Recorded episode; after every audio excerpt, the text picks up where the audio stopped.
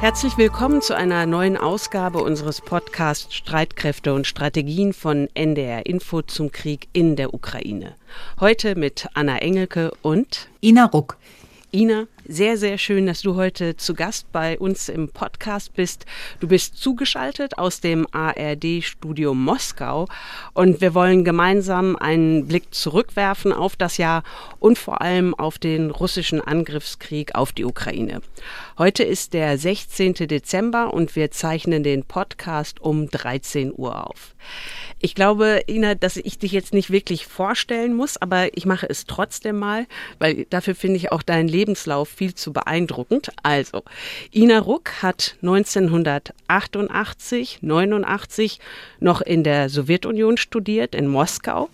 Anfang der 1990er Jahre hat sie dann beim NDR volontiert und ist ziemlich schnell als Fernsehkorrespondentin nach Moskau gekommen. Das war 1995 und seitdem hat sie immer wieder aus Moskau berichtet, insgesamt fast 20 Jahre bis heute. 2008 ist Ina Ruck auch Studioleiterin in Moskau geworden und dazwischen war sie zweimal Korrespondentin in Washington und bei ihrem ersten Mal, da habe ich sie kennengelernt und dann war Ina nochmal in Washington als Studioleiterin und zwar als Donald Trump Präsident war. Seit 2018 ist sie jetzt wieder die Leiterin des ARD-Studios in Moskau. Ich hoffe, das stimmt alles so, wie ich das gesagt habe, Ina. Mhm, okay, stimmt. okay. Und Ina, du warst äh, an diesem 24. Februar in Kiew. Und äh, bist du denn damals davon ausgegangen, dass Präsident Putin tatsächlich die Ukraine angreifen lässt? Überhaupt nicht. Ich hätte das nie gedacht. Ich war der festen Überzeugung, dass er blufft. Damals standen ja, wenn wir uns erinnern, schon die russischen Truppen fast komplett um die ukrainischen Grenzen, also da, wo sie an Russland und Belarus grenzen. Und Putin war eigentlich in einer super Position, von der aus er aus viel hätte hm, erreichen und machen können. Und dass er das dann quasi kaputt macht durch diesen Angriff auf die Ukraine hätte ich nie gedacht, dass er das tut. Es war wirklich äh, für mich völlig unvorstellbar. Ich habe auch immer so argumentiert, habe in allen Live-Schalten gesagt, nein, keine Panik, der macht es nicht. Aber dann hat er es gemacht. Wir sprechen auch noch über das, was sich seit Kriegsbeginn in Russland verändert hat. Aber ich würde jetzt erst noch mal gerne darauf eingehen, was hat sich für dich bei deiner Arbeit als Journalistin seit Kriegsbeginn verändert? Total viel hat sich verändert. Zum einen äh, schon rein formal. Die Ukraine gehörte ja zum Berichtsgebiet Gebietestudio Moskau, wie viele andere ehemalige Sowjetgebiete auch. Und wir haben immer sehr gerne auch aus der Ukraine berichtet, haben dort auch äh, lange Strecken verbracht. Und das geht natürlich jetzt nicht mehr. Die Ukraine ist abgetrennt, wird von Korrespondenten aus der Ukraine abgedeckt.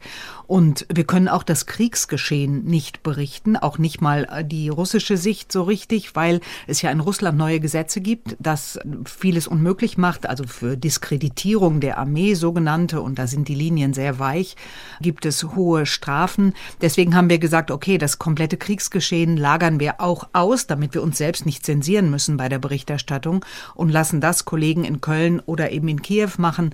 Und wir berichten den Rest, also die politischen Implikationen dieses Krieges, Putin, das Land, äh, das restliche Berichtsgebiet. Das hat sich verändert und es hat sich natürlich auch verändert, dass einfach die Leute weg sind. Wir haben keine Ansprechpartner mehr. Die Menschen, mit denen wir uns zu Hintergrundgesprächen getroffen haben oder mit denen wir Interviews gemacht haben, die sind jetzt alle sonst wo. Wir skypen mit denen, dürfen oft nicht sagen, in welchen Ländern die sitzen. Die sitzen dann, ich weiß nicht, in, in ähm, Kasachstan, in Israel, in der Türkei und machen holen uns die Hintergründe auf dem Weg oder machen auch so Interviews. Und dann hat sich noch geändert, dass wir ja offiziell, also Deutschland offiziell unfreundliches welches Land ist in Russland, ist jetzt so benannt. Die Leute gehen anders mit uns um als früher. Leute haben Angst, mit uns zu arbeiten oder auch mit uns zu reden. Und wenn früher Russland so ein richtiges Vox-Pop-Paradies oder Umfragenparadies war, wo man nur auf die Straße gehen musste mit dem Mikro und die Leute erzählten einem ihr Leben, dann hat sich das komplett geändert. Leute sind sehr verschlossen jetzt. Ja, vielen Dank erstmal bis hierhin. Wie immer in unserem Podcast werfen wir auch einen Blick auf die Lage im Kriegsgebiet in der Ukraine und äh, die ist nicht gut. Die russischen Streitkräfte haben die Ukraine Freitag früh wieder großflächig mit Raketen angegriffen. Das genaue Ausmaß ist noch unklar, aber ukrainischen Angaben zufolge sind dabei mindestens zwei Menschen getötet worden. Und zwar in der südukrainischen Stadt Kryvyi Rih. Bei dem Raketeneinschlag in ein Wohngebäude sind zudem mindestens fünf Menschen verletzt worden, darunter auch zwei Kinder, so der Regionalgouverneur. Kryvyi Rih ist übrigens die Heimatstadt des ukrainischen Präsidenten Zelensky. Die ostukrainische Stadt Kharkiv ist ebenfalls beschossen worden. Nach Angaben des dortigen Bürgermeisters wurde die Infrastruktur, vor allem die Energieversorgung, enorm beschädigt. Es gebe in den Häusern kein Licht, keine Heizung, keine Wasserversorgung. Die russischen Streitkräfte haben überall in der Ukraine kritische Infrastruktur beschossen, in der südukrainischen Region Odessa, in den Städten Poltawa und Kremenchuk, in der Hauptstadt Kiew war es einer der schwersten Angriffe seit Kriegsbeginn. Im gesamten Land sei es zur Notabschaltung der Stromversorgung gekommen, so der stellvertretende Leiter des Präsidialamts in Kiew. Auch der Bahnverkehr sei durch die Stromausfälle beeinträchtigt. Gleichzeitig gehen die Kämpfe am Boden weiter. In der ostukrainischen Region Luhansk wurden durch ukrainischen Beschuss der russisch besetzten Siedlung Lantrativka mindestens acht Menschen getötet und 23 verletzt, so die russische Nachrichtenagentur TASS. Sie berief sich auf den von Russland eingesetzten Statthalter von Luhansk. Außerdem rechnet die Ukraine bereits Anfang des Jahres mit einer neuen russischen Offensive. Der ukrainische Verteidigungsminister Alexei Resnikow sagte in einem Interview mit der englischen Zeitung The Guardian, es gebe immer mehr Beweise, dass Russland eine neue Offensive vorbereite. Sie könne für Februar geplant sein, wenn die Hälfte der im Rahmen der Teilmobilmachung eingezogenen 300.000 Männer ihr Training absolviert hätte. So viel zur Lage. Ina, für wie vertrauenswürdig hältst du eigentlich Informationen, die wir aus der Ukraine hören? Naja, grundsätzlich sind wir in einem Krieg und da sind ähm, Informationen von Kriegsparteien immer mit Vorsicht zu genießen, weil sie immer interessengesteuert sind. Das gilt für die russischen Informationen genauso auch wie für die ukrainischen. Aber wir haben schon nochmal einen, äh, einen großen Unterschied. In der Ukraine gibt es eine funktionierende Presse. Da ist, sind wir also nicht nur angewiesen auf die offiziellen Informationen und in der Ukraine gibt es sehr, sehr viele unabhängige Journalisten, auch aus dem Ausland, die da unterwegs sind und die von dort berichten.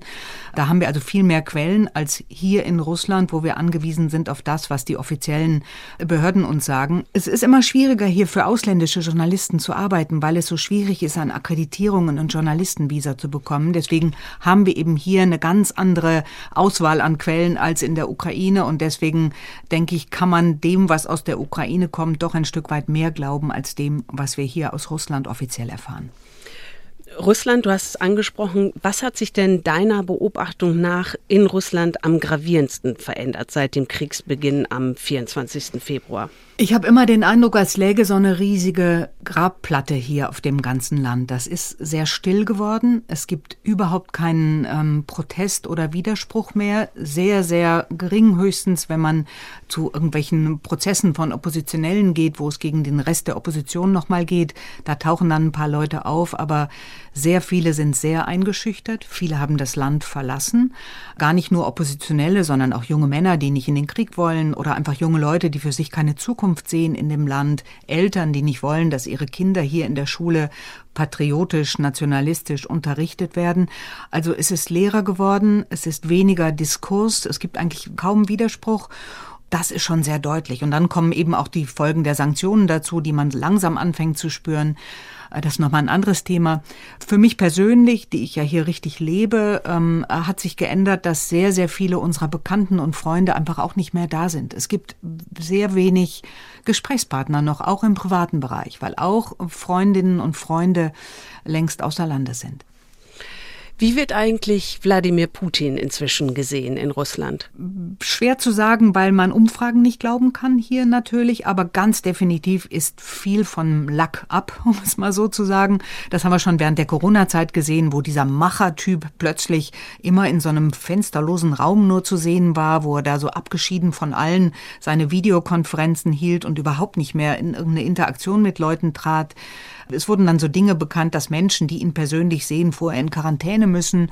Wir Journalisten selbst haben bei der einzigen Pressekonferenz, die er in der Zeit gegeben hat, die in Moskau stattfand, mussten wir dann drei konsekutive PCR-Tests vorher gemacht haben und mussten noch durch so eine Chemieschleuse gehen, oh wo wir dann mit irgendwas berieselt wurden, ja was uns offenbar, nicht? Also dieses distanzierte Weg vom, vom Volk, das Macher-Image ist komplett weg. Umfragen zufolge aber stehen die Leute noch hinter ihm. Bloß wie sehr den Umfragen zu glauben ist, ist halt einfach schwer zu sagen. Und erkennst du denn noch den Wladimir Putin, den du zu Beginn deiner Zeit in Moskau und auch danach erlebt hast? Naja, er war ein ehemaliger Geheimdienstler und ist das geblieben und ist damit immer noch Geheimdienstler. In den Grundzügen hat er sich schon nicht verändert. Aber er hat sich auch sehr verändert in eben in diesem Image, was er da kreiert hat früher. Ne? Also früher ist er auf irgendwelchen Bären geritten, sage ich jetzt, oder ist mit irgendwelchen Kranichen geflogen. Wir erinnern uns alle an die Bilder. Das ist natürlich vorbei. Er ist natürlich auch älter geworden. Er ist 70 geworden in diesem Jahr. Er versucht diese Rolle des Landesvaters, der für alle ein offenes Ohr hat, aber das findet seit Corona auch kaum noch statt und diese neue Rolle gefällt ihm auch nicht so richtig. Aber ich glaube, in seinen Überzeugungen äh, hat er sich wenig verändert. Eher noch zugespitzt vielleicht in, in diese Überzeugungen gerutscht, die er von Anfang an gehabt hat. Mit Blick auf den Krieg, was meinst du, was ihn antreibt? Na, genau diese Überzeugung, die früher schon mal durchgeschienen ist, wenn er so Dinge gesagt hat wie der Zusammenbruch der Sowjetunion war die größte geopolitische Katastrophe des 20. Jahrhunderts oder so. Er hat diesen, diese Vorstellung von einem die Großmacht wiederherstellen, ein Großrussland, das für ihn ja besteht aus Russland, Belarus und der Ukraine in jedem Fall, aber möglicherweise zählt er auch die, die vielen ethnischen Russen dazu, die in anderen ehemaligen Ecken der ehemaligen Sowjetunion leben. Da gibt es viele in Kasachstan, da gibt es in anderen Gebieten auch ethnische Russen. Er will dieses große Russland, er hat diese Vorstellung von der moralischen Überlegenheit, das ist tatsächlich so, also die schlechte westliche Moral und die gute russische Moral, hat viel mit Religion zu tun. Und er hat noch eine weitere Motivation, die aber sicher hinter dieser zurücksteht, glaube ich. Äh, das ist die Motivation, dass er selber als so eine Art Retter dieser großen russischen Sache als positiver Held eingehen will in die Geschichtsbücher. Jetzt hat man ja den Eindruck, dass der Krieg nicht gut läuft. Auf jeden Fall nicht so, wie er das wohl erwartet hatte. Und es ist ja diese Woche die Nachricht gekommen, dass er seine große Jahresendpressekonferenz abgesagt hat. Warst du überrascht da? Ich glaube, du warst auf der letzten, ne? Ja, ja, das war genau die mit dem drei Corona-Tests und dem hm. Chemieberieseln, genau. Ich hatte früher immer den Eindruck, dass er diese Großveranstaltung eigentlich sehr genießt. Ne? Da gibt's immer diese Pressekonferenz und es gibt ja auch diesen sogenannten heißen Draht mit Putin, wo dann aus dem ganzen ganzen Land Leute in so Sälen sitzen und mit ihm reden können und auch zugeschaltet werden. Das hat auch schon lange nicht mehr stattgefunden und dass er nun die Pressekonferenz absagt, ist sicherlich auch was, was er früher nie getan hätte, weil er das meinem Eindruck nach immer genossen hat. Aber jetzt ist es nur konsequent und nicht überraschend. Einfach, wenn man ihn die letzten Wochen so beobachtet, ist er, glaube ich, nicht der, der Mensch, der sich da gerne Fragen stellt, um es mal so zu sagen. Denn äh, da kommen ja Fragen und die sind zwar äh, oft von handverlesenen Leuten gestellt, aber alles ist doch nicht zu kontrollieren und er muss da sehr auf der Höhe sein, um die Fragen zu parieren.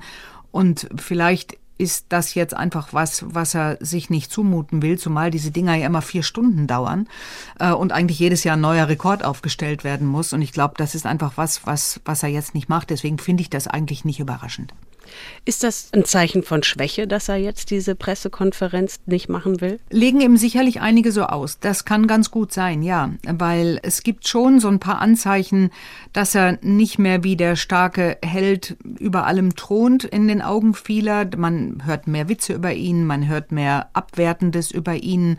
Es wird ja auch Kritik laut aus den eigenen Reihen, was es früher nicht so deutlich gegeben hätte. Die Kritik ist selten an ihm direkt, aber das ist doch nicht unterm Tisch zu halten halten. Und man hat manchmal den Eindruck, da erlaubt man dann in einer oder zwei der sehr stark geregelten Talkshows mal so einen kleinen Ausbruch von Kritik, um so ein Ventil zu öffnen, weil ganz offensichtlich doch äh, diese strahlende Figur nicht mehr ganz so strahlend ist und weil man irgendwo hin muss mit dieser Kritik. Und dass er da jetzt nicht auftritt vor dem Volk, mag gut sein, dass ihm das viele tatsächlich als sowas auslegen, so der traut sich nicht oder so. Ne? Könnte gut sein, dass das so interpretiert wird. Du hast gesagt äh, an einer Stelle, der, der Lack ist ab. Wie fest sitzt Putin denn noch im Sattel? Ich glaube nach wie vor fest, trotz aller Kritik, die man hört. Einfach deshalb, weil dieses System, was er da gebaut hat, so ein selbsterhaltendes ist. Nicht? Also es kann ihn aus dem System niemand so wirklich stürzen, weil mit ihm das ganze System stürzen würde. Und all die Menschen, die um ihn herum reich und mächtig geworden sind, die hängen ja an ihm. Nicht? Sie brauchen eine Figur, hinter, all, hinter der all diese Machtabteilungen sich versammeln und auf die sie alle hören. Und das ist bislang nur Putin. Und wir haben ja da sehr viele konkurrierende Elemente, die verschiedenen Geheimdienste, die einander gar nicht grün sind, die Armee. Dann haben wir diese kleinen Privatunterarmeen von Prigozhin, diese sogenannte Wagner-Truppe. Dann haben wir den Kadyrov in Tschetschenien, der seine eigenen Leute unter Waffen hat. Wir haben den ganzen industriellen Block. Wir haben sowas wie so eine Art von äh, Energieoligarchen. All die müssen ja unter einen Hut und diesen Hut hat Putin auf und er ist der Einzige, dem alle gehorchen. Und da müsste erstmal jemand gefunden werden, der diese Rolle ausfüllt. Den gibt es weit und breit nicht. Und alle hängen an ihm und deswegen wird er da erstmal auch ähm, noch relativ sicher sitzen. Und eine Gefahr von unten, eine Art von Revolution, Unruhen, die sehe ich auch überhaupt nicht. Dazu ist die Grabplatte einfach viel zu fest, die da oben drauf liegt. Du hast das gesagt, da müsste auch erst einmal einer gefunden werden. Also das Thema Russland, der russische Präsident, das ist ein Thema, was wirklich viele Hörerinnen und Hörer unseres Podcasts sehr interessiert. Und es gibt äh, unseren Hörer Michael Derksen aus Berlin, der wollte nämlich wissen, welche welche Alternativen es zu Putin gibt. Und dann sagt er noch, ob diese Alternative dann tatsächlich eine Verbesserung wäre, da in der politischen Elite Russlands eine breite Unterstützung für den Krieg herrsche. Das ist quasi die zentrale Frage, hat der Hörer gut erkannt. Es ist echt so, Putin hat neben all dem, was ich eben schon gesagt hat, ja auch wirklich eine integrative Funktion, die auch in manchen Bereichen ganz positiv ist. Er hält die Religionen im Land zusammen zum Beispiel, nicht? Und er hält eben all diese Machtstrukturen zusammen und da ist eine Alternative tatsächlich nicht in Sicht bislang. Und ich glaube, wenn es eine Alternative gäbe, dann käme die eher aus einer, nicht aus einer demokratieorientierten Richtung, sondern aus einer eher nationalistisch orientierten Richtung oder noch nationalistisch orientierter.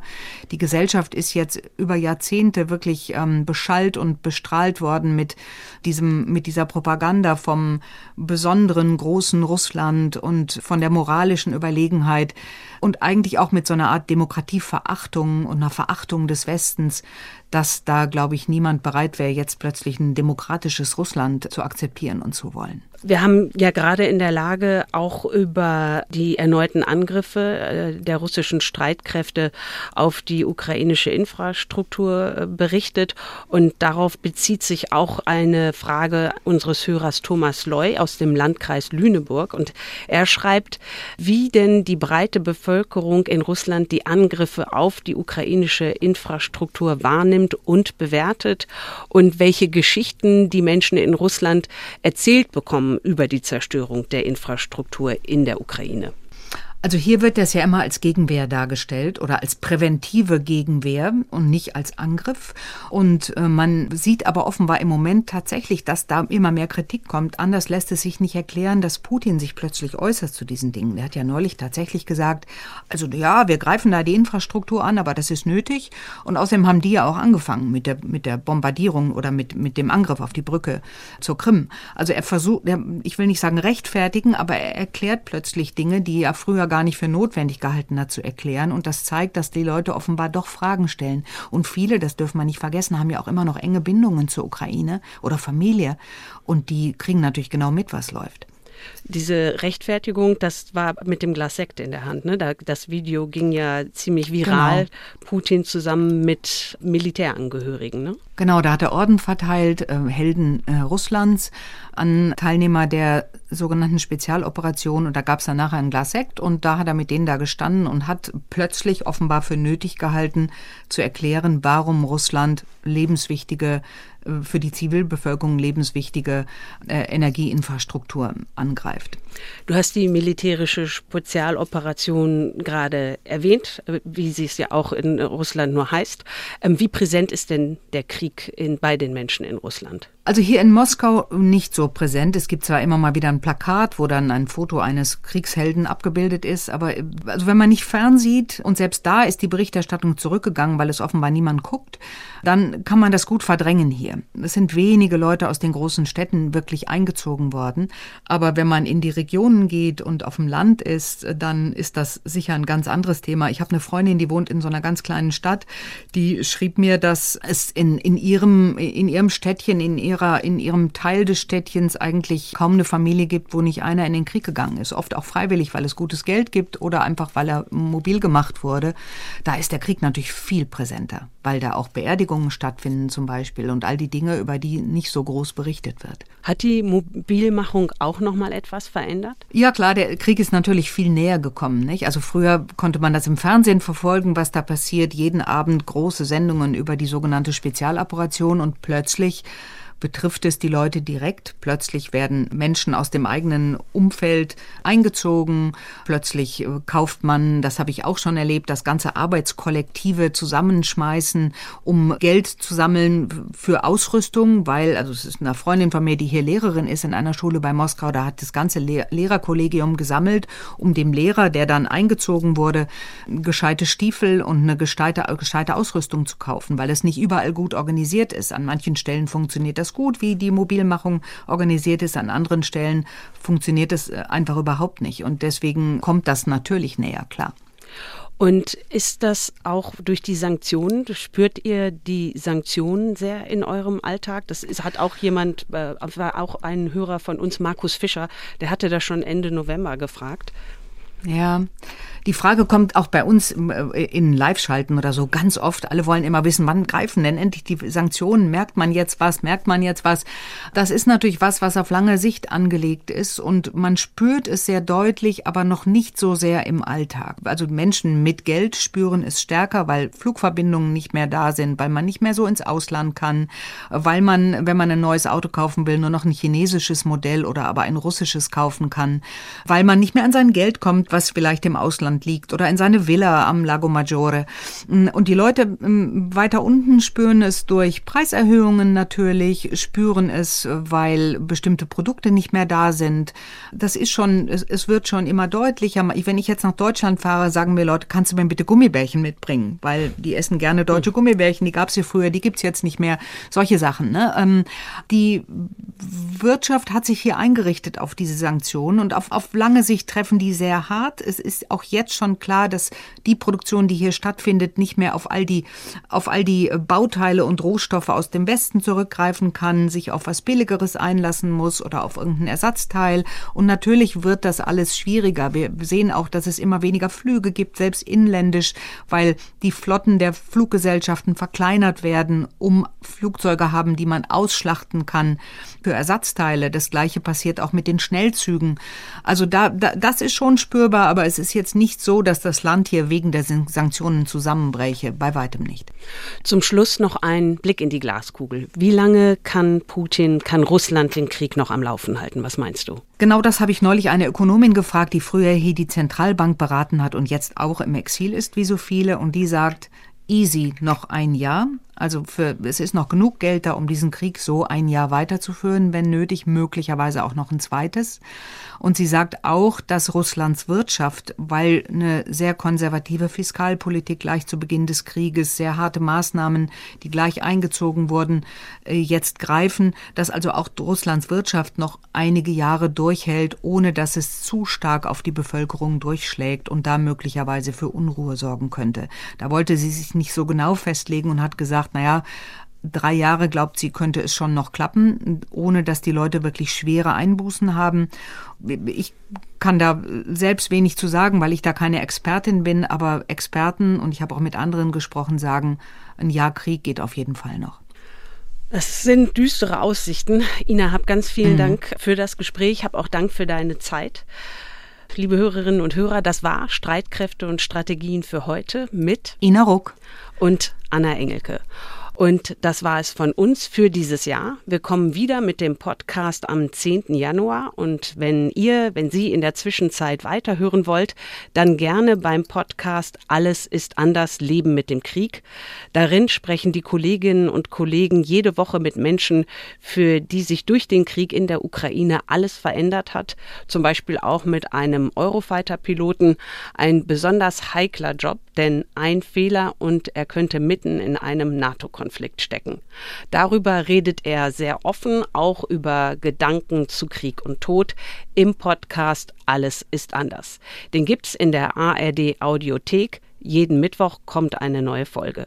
Und täglich gibt es in der ARD Audiothek auch aus der Nachrichtenredaktion von NDR Info das Update zur Lage in der Ukraine, Krieg in Europa, montags bis sonntags zweimal täglich ab 6.30 Uhr und 17.30 Uhr.